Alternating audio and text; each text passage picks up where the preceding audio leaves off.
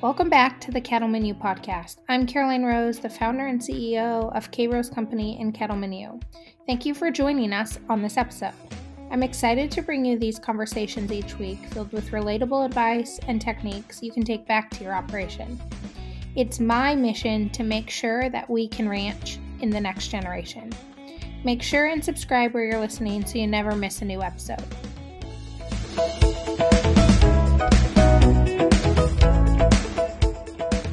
Welcome back to the Cattleman U podcast. I absolutely enjoyed this conversation with Sara, and I think you will too. Her family has really been able to add value to their operation in the standard farm to table way with a completely different approach.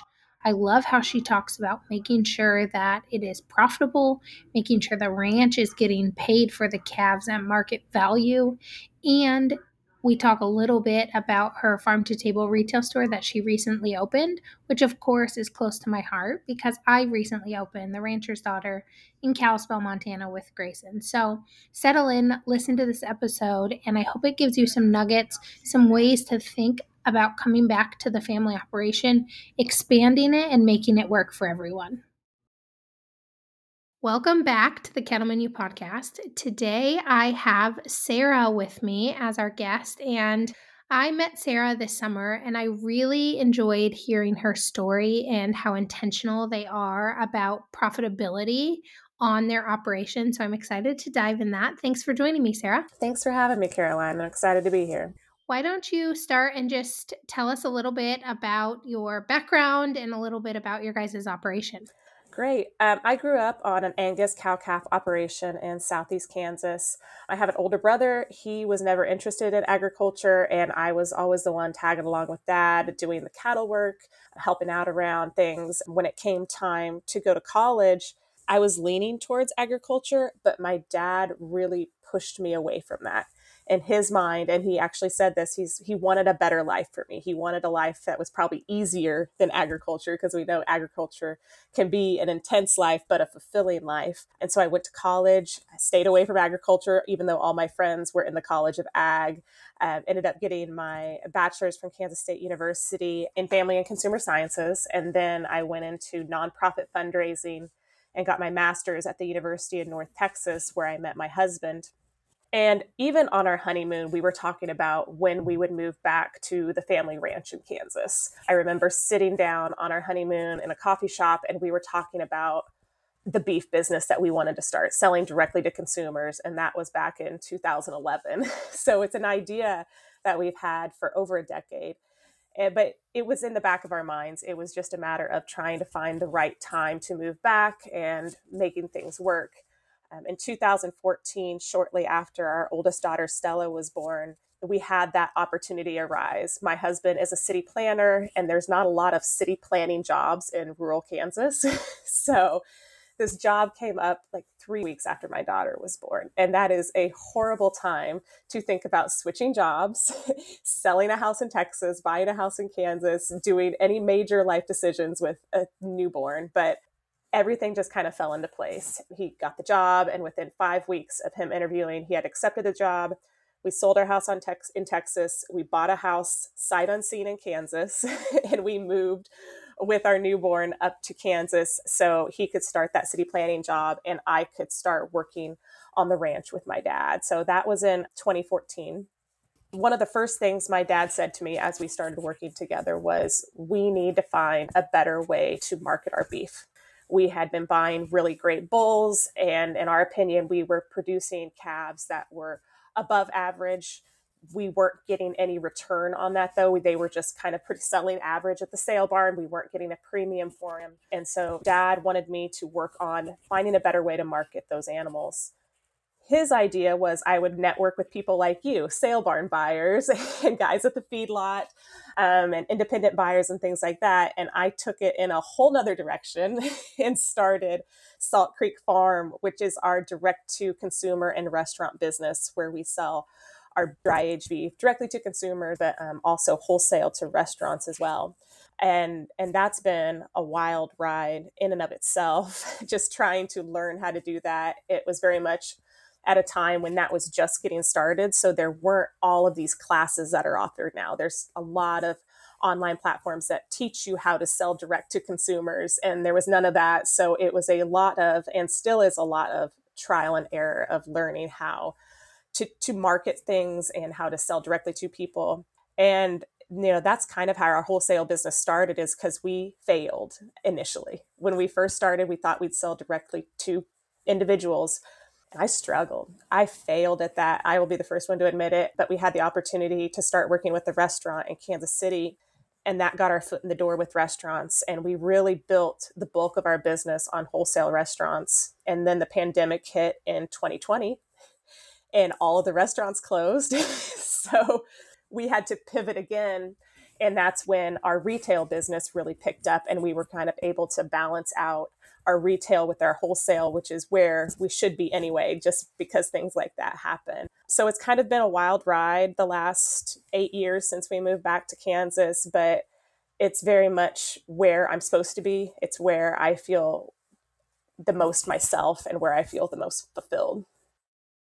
Yeah, I just absolutely love your story. And one thing that you and I have talked about that I want to dive into a little bit is you do the setup of your farm to table business a little bit different. So the ranch is a separate entity. Am I correct? Yes. Than your farm to table business. So you are purchasing the cattle from the ranch, and that makes it a little bit unique. And I'll let you talk on it. But every time I see someone list hamburger on Facebook and they're selling it for $3 a pound, it breaks my heart because I have realized that they do not understand what it is actually costing to raise that animal and the dollar amount that they have into that carcass in order to split it into hamburger. And it's a little different. We're not talking bulk, right? Mm-mm. If you get a couple hundred pounds of burger, you can discount it a little bit more. We're not, we're talking someone who wants to buy 10 pounds of burger you cannot sell for three or even four dollars a pound and bring any money back in no matter how you're doing this. And so talk a little bit about how you guys separate the two entities so how the ranch is different than the farm to table and then how you figure out some of your direct costs. And one thing that you didn't mention is you actually opened a retail store as well which i'm assuming is even separate from the different entities so that you can figure out retail wise what you need to bring in to have someone man that store and all of that so talk a little bit about how you split everything up and you figure out the value of your product. Sure. So, when we were first starting Salt Creek Farm, we knew we wanted to keep it separate from the ranch, which is our family ranch is Rafter S Ranch. And that was mostly for legal and liability issues. If something ever happened with the meat business, we didn't want any blowback on the ranch at all. So we started out as two separate legal entities and they still are. But doing that, we decided to purchase the animals from the ranch because I wanted to make sure the ranch got paid. And that's very important is making sure you pay yourself, making sure the ranch gets paid. So when I take an animal from the ranch to the locker, I know how much that animal weighs and I know the market value of that animal at the time I took it. So we calculate our cost to the ranch on that. You know, if it's 1200 pound animal and it's selling for a dollar 50 that's pretty easy to figure up. And that's what we will pay the ranch. And then we also know our butcher costs and are going to be about seven to seven hundred and fifty dollars. And so we add all of that together to figure out our cost of production. So the ranch cost plus the butcher costs um, divided by the amount of meat we get back from the locker equals our cost of production and right now that's sitting about five dollars and 50 cents roughly so I know anything I sell, I need to sell above that $5.50 mark for me to make any money. Otherwise, it's just a wash. And that's where I really struggle when I see people who are selling it for $3 a pound. They're not compensating themselves for the value of that animal. And that's what we put all our heart and soul into is raising this animal. And if I took it to the sale barn instead of the locker, you know, I'd get $2,400, let's say why would I short myself that and not pay myself that when I'm doing something else? And I'm putting even more work into it than I would if I just took these animals to the sale barn. So uh, I really wish people would understand their true cost of production and what it takes to to really put that meat on the table because you're either shorting the ranch so you're not making any money that way or you're short, shorting yourself because you're not paying yourself for your time and energy that you're taking to put the marketing in to drive it to wherever you're selling it to whether that's a farmers market or directly to consumers. I'm a strong advocate of making sure you pay yourself otherwise it's just a hobby and it can be an expensive hobby and there's a lot of expenses in and that's something i think that in the farm to table world we tend to forget especially if we have commercial product that does go on a truck and go somewhere else or go to the sale barn even though the costs are all washed in together, right? We wrote one feed check or we wrote one X, Y, and Z, you know, pasture lease. It still comes down to the individual animal and the individual cost per animal. And it's not a contest out there about who can sell the most at the lowest price. And sometimes I feel like that when people are posting on social media. It's like, you know, I have burger for sale. And it's like this bidding war. And it's all perceived value. And I think that's really interesting because I'll be honest, in the Rancher's Daughter, we sell our burger for $8.49 a pound, the grain finished. The grass finished, I believe, is $11.49 and the Wagyu is $10.49, somewhere in there.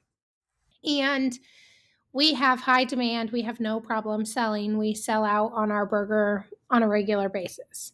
And then I see people on social media trying to sell burger for four dollars a pound and it just it's all perceived value right so we are not trying to compare to walmart. And we're not actually trying to compare to our neighbor because to be honest how you raise your animals and how we raise our animals are completely different. Both ways are right right? This is not a right or wrong. This is a both ways are right just different. And i think there's a lot to being said about if it doesn't make sense, if you can't make it work, then farm to table might not be the value add program for you. And I don't think a lot of people have that conversation internally with their operations. I think you're completely right. They they see other people who are succeeding at it and they say, "Oh, well, I can do that. And I can do it cheaper." But financially it may not make sense and they only last a few months maybe a year maybe two before they realize they're losing money and that's and it's tough for them and it's also tough for their customers who have depended on them so it leaves a bad taste in the customers mouths that they don't have a dependable product hey ladies are you looking for a way to gain confidence when it comes to working cattle this summer, we're hosting the first ever She's a Hand Ranch Camp in Montana. Our goal is to create a low stress environment for you to learn the skills you're expected to know but never taught. You can join us on either May 25th through 29th or July 28th through August 2nd. Each camp is limited to 15 spots, so don't wait. You can grab your ticket today at the link in the show notes. We hope to see you there.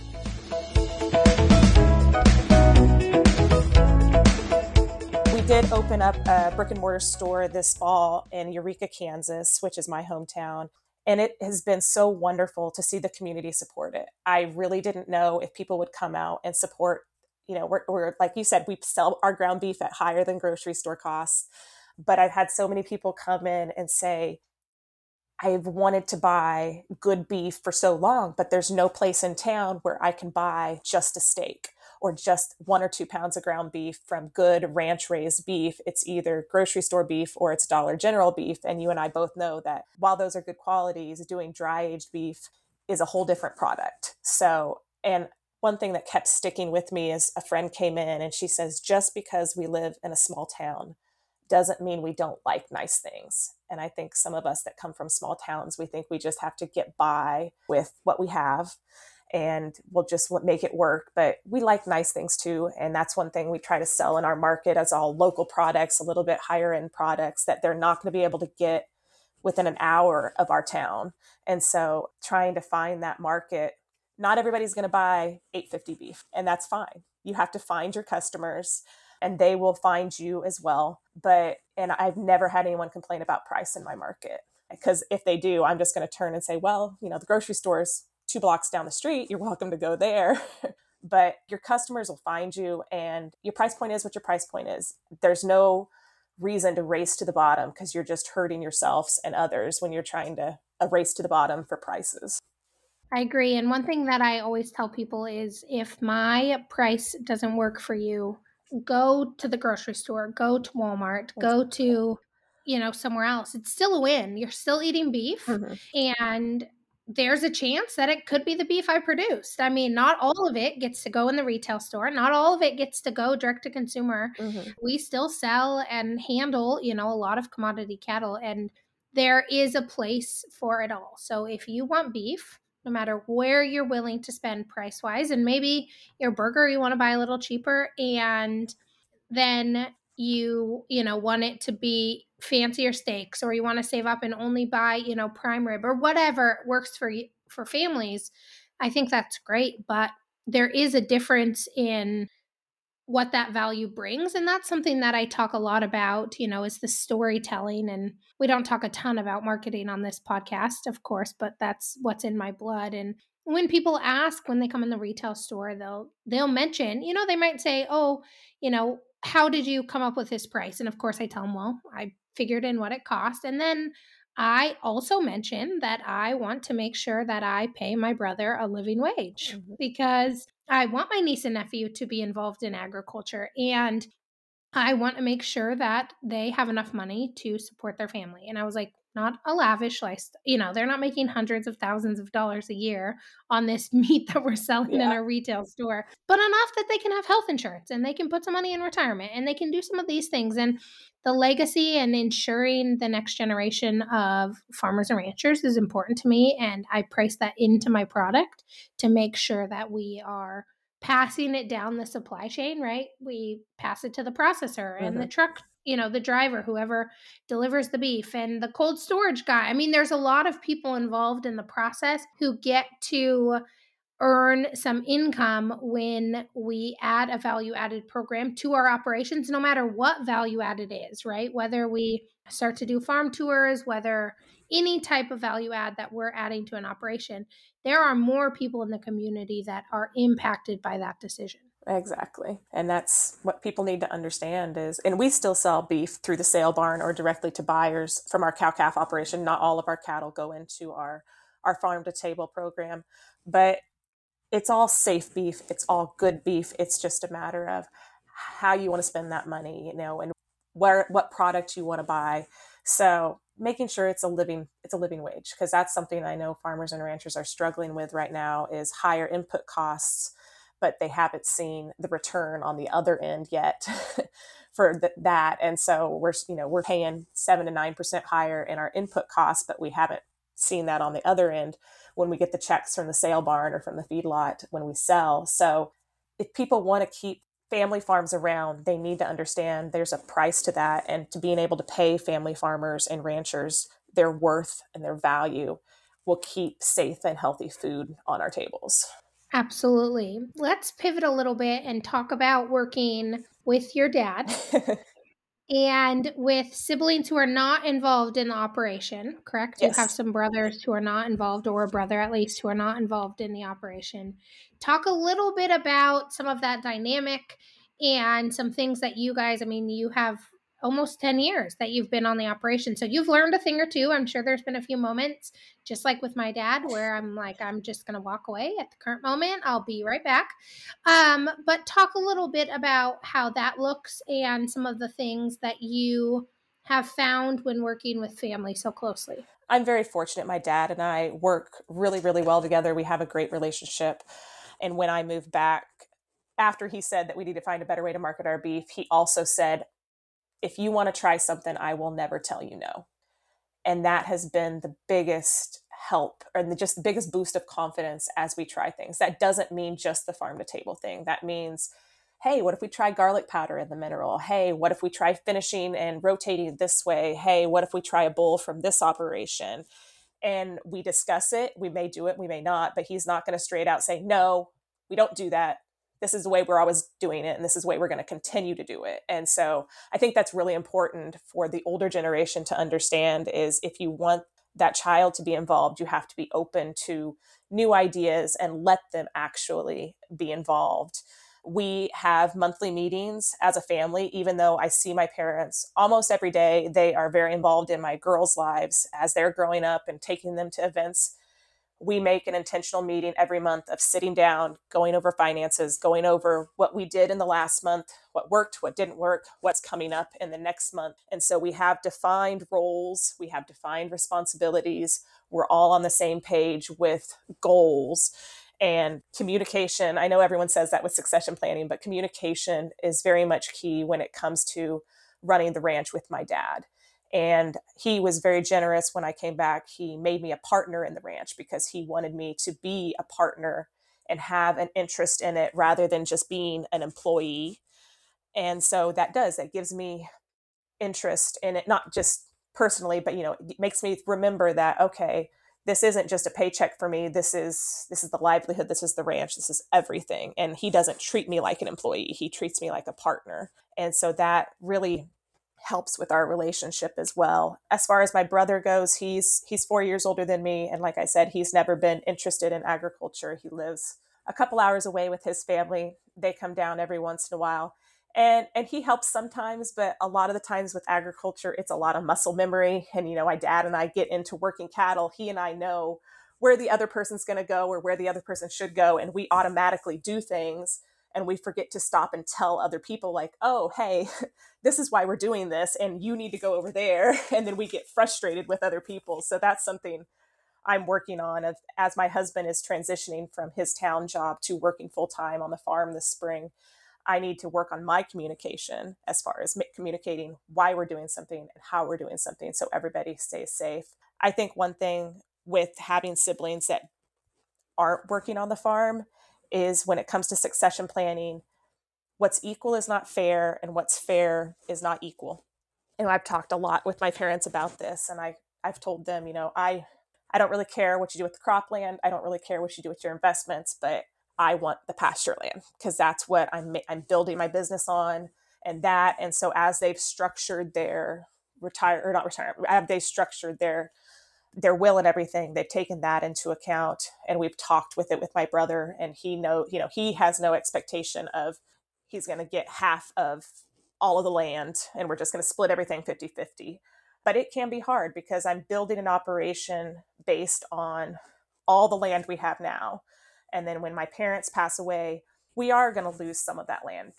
And you know some of the cash reserves that my parents had built up because that's going to go to my brother and that kind of you have to make adjustments to your operation as far as how you're going to survive that and how you're going to build that back up. So it's been tough but and that's those are hard conversations to have because i think our parents generation they just don't necessarily want to think about it and i don't blame them nobody wants to think about dying and what's going to look like afterwards and sometimes it would just be easier to be like well you guys figure it out.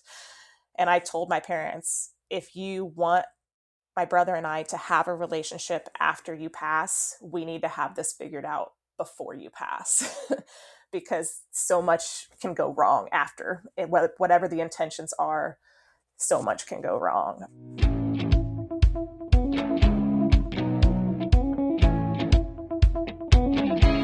Do you want to start taking control of your cattle operation and start treating it like a business?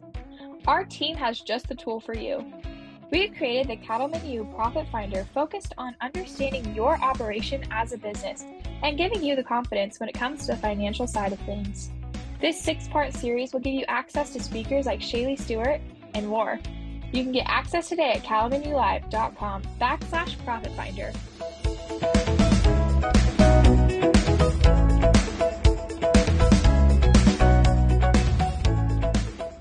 I was just thinking about this the other day of if if children choose to come back to the family business, whether that's agriculture, insurance, healthcare, a trade, they all need to sit down and do three things. They need to define their roles, define their goals, and add value.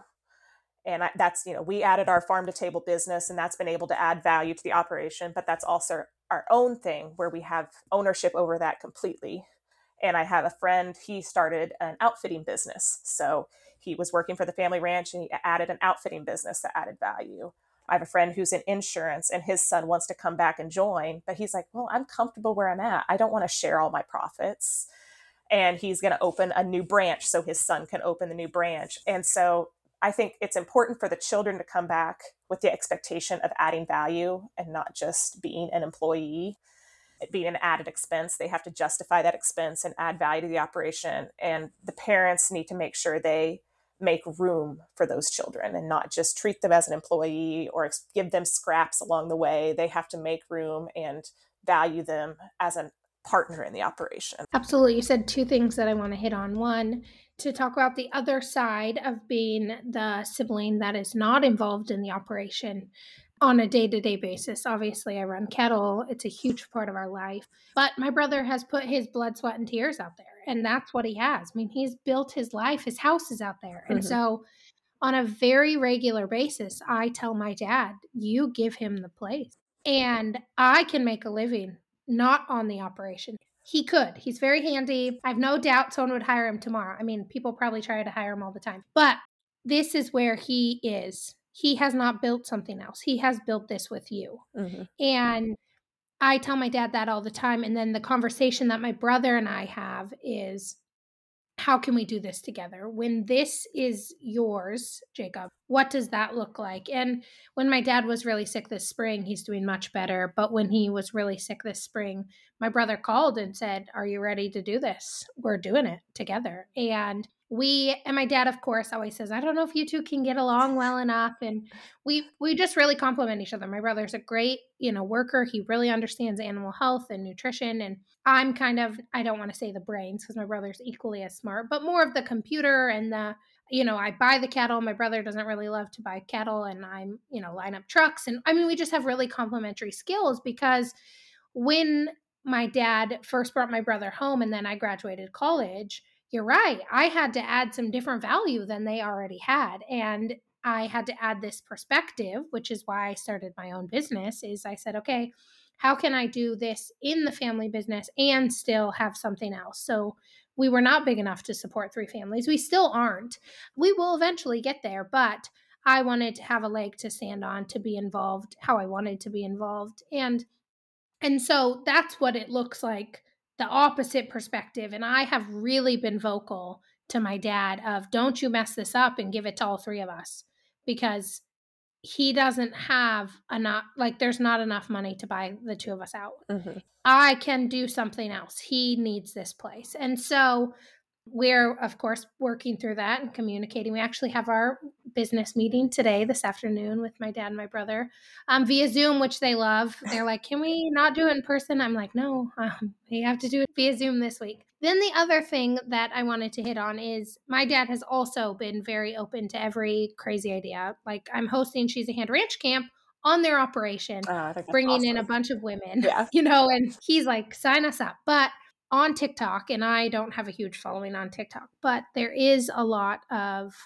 there has been a lot of negativity in what I'm saying. And I was having a conversation with my dad about it. And I said, Dad, what do you think is the reason behind this? And he said, Well, it's fear. He said, 100%. And he's like, I can almost guarantee that these are ranchers and they don't really love their circumstance for whatever reason. They have a line of credit that's always maxed out. He's like, whatever. They're just not overly happy and he said they're so fearful about making a mistake that they're too afraid to move. And he talks about it as their hands are closed, like tight fisted. And he said, You're feeling that in a TikTok comment. Can you imagine being their child at the dining room table with them? And he's like, No wonder that ranch. And again, we're not talking about a particular person. So if you're on my TikTok, don't feel offended. He's generalizing. But he said, no wonder those ranches are not going to the next generation. There's so much fear in doing anything different that we don't allow any success to flow through the hands because they're so tightly wound. And it just really made me think because my dad has always been, let's try it. You think it's it'll work? Run some quick numbers, let's do it. For example, I bought some program cattle on Monday at a sale barn. We got a text on Thursday that the cattle were coming, maybe even on Friday, might have been on Friday, that the cattle were coming to the sale barn. We've never had all natural cattle around, but we know they bring a premium. So I called on Friday. We got audited on Saturday to be an approved lot, and the cattle arrived on Monday. My dad said it cost, I don't know, $2,100.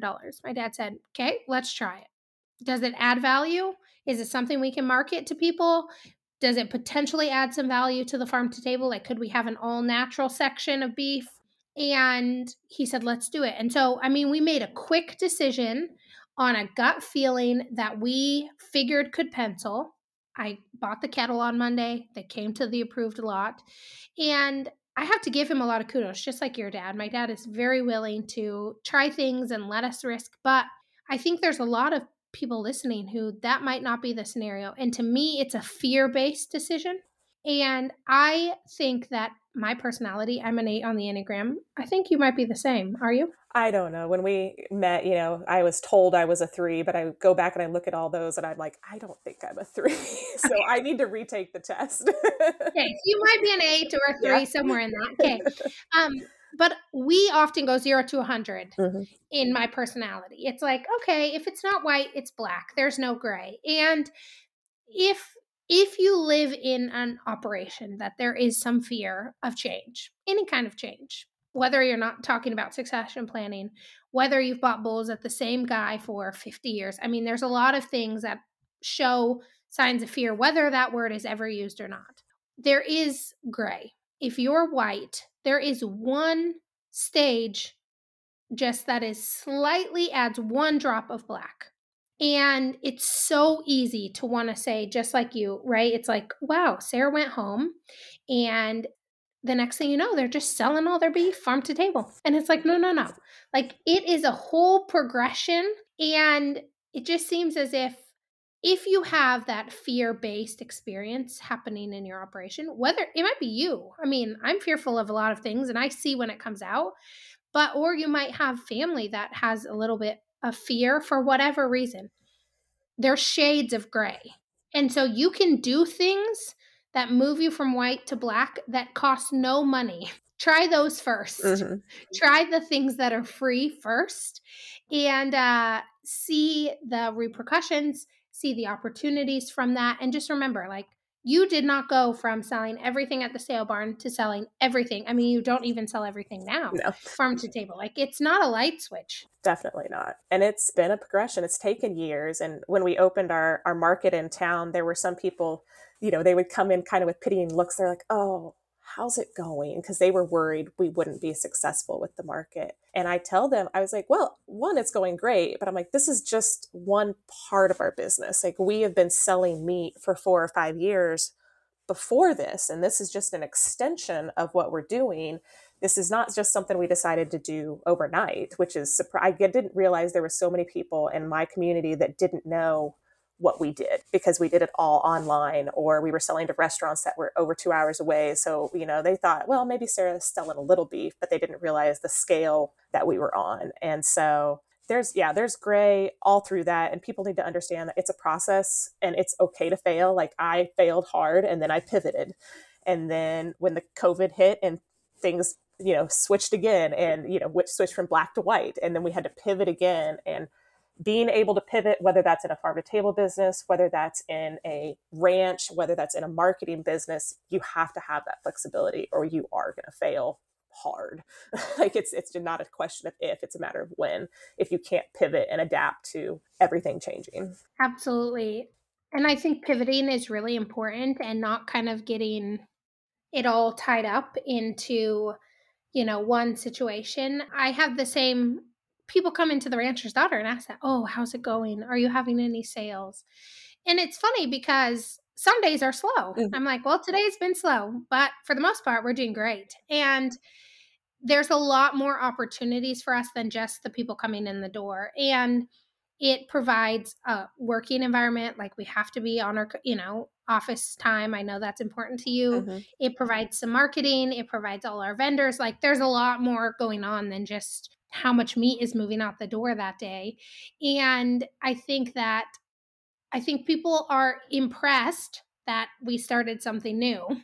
And then I think people are surprised that people are adapting to it so quickly. Like I think there's kind of this both like wow, you did it, but are people actually shopping here? And they are. And you know, our stuff is going to be more expensive than just a regular grocery store, just like it is at Rancher's Daughter, but you know, people not only want to buy nice quality things, they also want to support local people. They want to support the young women, the young women, men who are willing to come back to our small communities and start something new and do something new. And there, there is that level of support there. And it's it's exciting to see more and more young people start to come back to small towns with remote work being available or they're ready to start their own business in a small town because of the cost of living and i just hope that small towns are ready for them to to come back and you know get the buildings in shape for businesses to move in and just be ready for new businesses because i kind of have the, the the field of dreams mentality of if you build it they will come they might not come right away, but they will come, but you have to give them the space to come into. Absolutely. That's what I think too. And I just think there's so much opportunity. I did a 23 in 2023 list. I don't know why 23 was the year. I didn't do a 22 and 22 list. and one of them was to buy or open another business. And I remember I've told probably three or four people now, I'm telling thousands, but I told three or four people that, and they said, you mean you just want to open another one? And I said, no, no, no, not necessarily. Like, I don't just want to open a business to open a business, but I want to be primed for the opportunity in my community to buy a business or open a business where I see a need and a fit for our family and our company and our overall mission, which everything we do is to ensure the next generation of farmers and ranchers. And so, if we can add to that portfolio in some capacity, I want to be primed and ready. And I just think that that is not a mentality that a lot of people have, but it is a mentality that has to be needed. Yeah. The adage that I always come back to is a lot of people think I'm lucky, but you know, luck is when opportunity meets preparation. And that's exactly what you're talking about is creating the environment where when the opportunity arises you're ready to pounce on it. And we're you know we're working on another opportunity like that right now uh, where we had the opportunity to buy some land on the edge of town. And we're like okay there's going to be an opportunity here. We just have to figure it out. And being prepared for opportunity is just as important as taking advantage of opportunity Absolutely. And there is so much opportunity. I always tease people, I'm like, if I was a W 2 worker right now, which I am, we're structured fine for all those accountants listening.